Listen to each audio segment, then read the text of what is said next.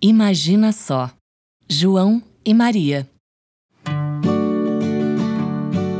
Em uma casinha simples, no meio do mato, os gêmeos João e Maria moravam com o pai, que trabalhava como lenhador e era muito ocupado.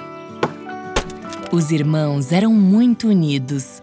Eles brincavam juntos, estudavam juntos, faziam tudo juntos. Todas as manhãs, o pai pedia às crianças que fossem até o quintal para colher verduras. Mas naquele dia, não havia mais nada para colher. João e Maria queriam ajudar e resolveram ir a uma feira no centro da cidade.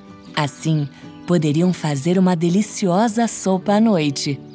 Estamos indo, papai, disse João. Cuidado, meus pequenos, respondeu o pai.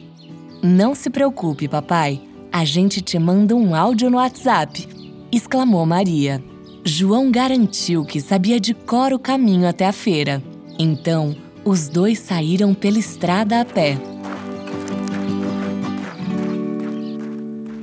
Depois de um tempo, Maria começou a ficar desconfiada, pois já fazia algumas horas que eles haviam saído de casa. Mesmo assim, decidiu seguir com o irmão. Tempo foi passando e João começou a ficar com medo. Acho que estamos perdidos e aqui não tem sinal, disse João. Ai, não acredito! Deveríamos ter jogado migalhas de pão no chão. E agora? perguntou Maria. Vamos continuar. Pode ser que alguém passe por aqui e ajude a gente, respondeu João. Eles continuaram andando, andando e nada encontraram. O sol já havia se escondido e a noite estava chegando. Até que, de repente, João e Maria encontraram uma casa linda e toda colorida. Olha só, Maria!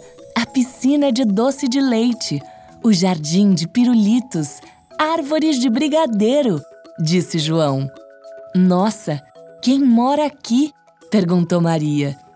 As vozes das crianças do lado de fora acordaram Gumercinda, uma velhinha de cabelos brancos e voz leve como pluma, que morava naquela casinha.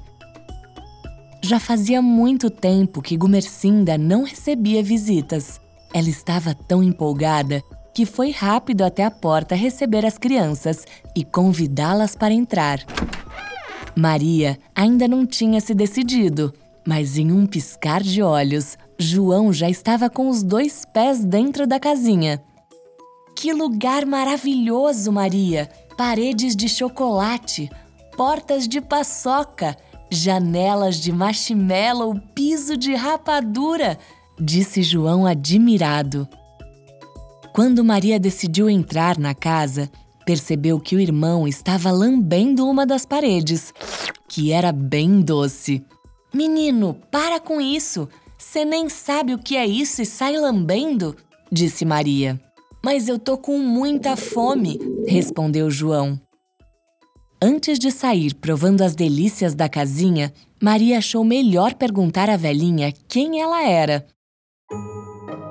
Eu me chamo Gumercinda e moro aqui há muitos anos, respondeu a idosa rindo. Hum, eu nunca tinha ouvido falar da senhora disse João.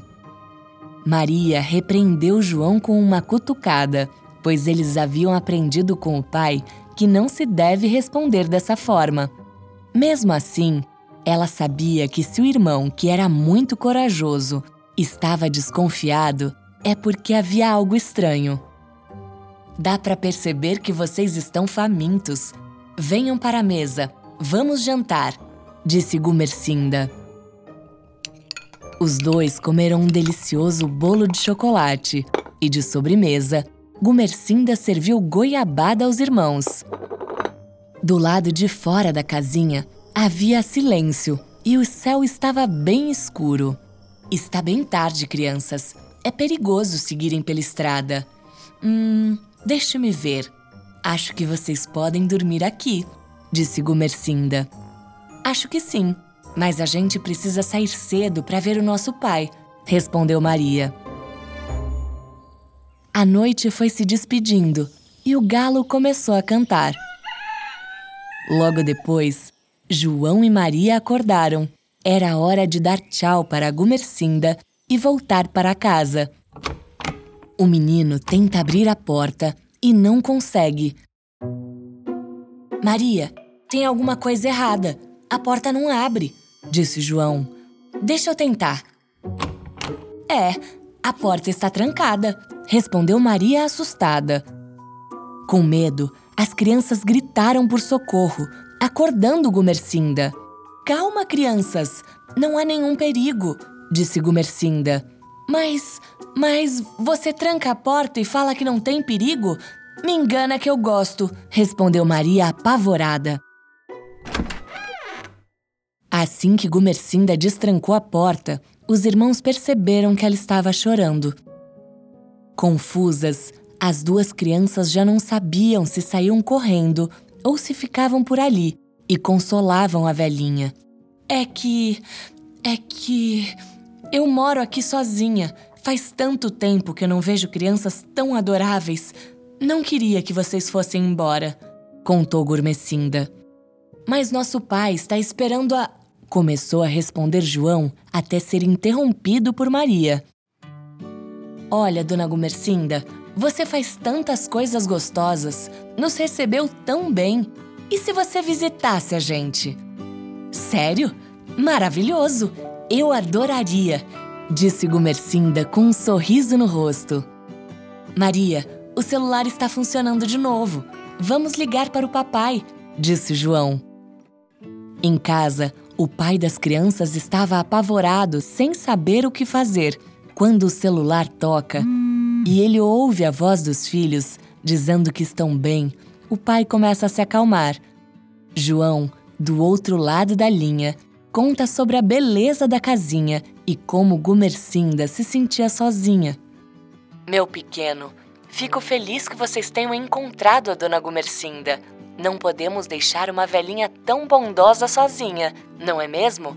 Venham logo e convidem a dona Gumercinda para vir com vocês, disse o pai.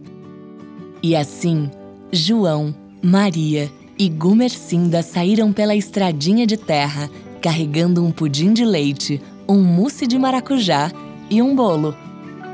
Para João e Maria, não faltariam comidas gostosas. Para Gumercinda, não faltaria o carinho de seus novos amigos.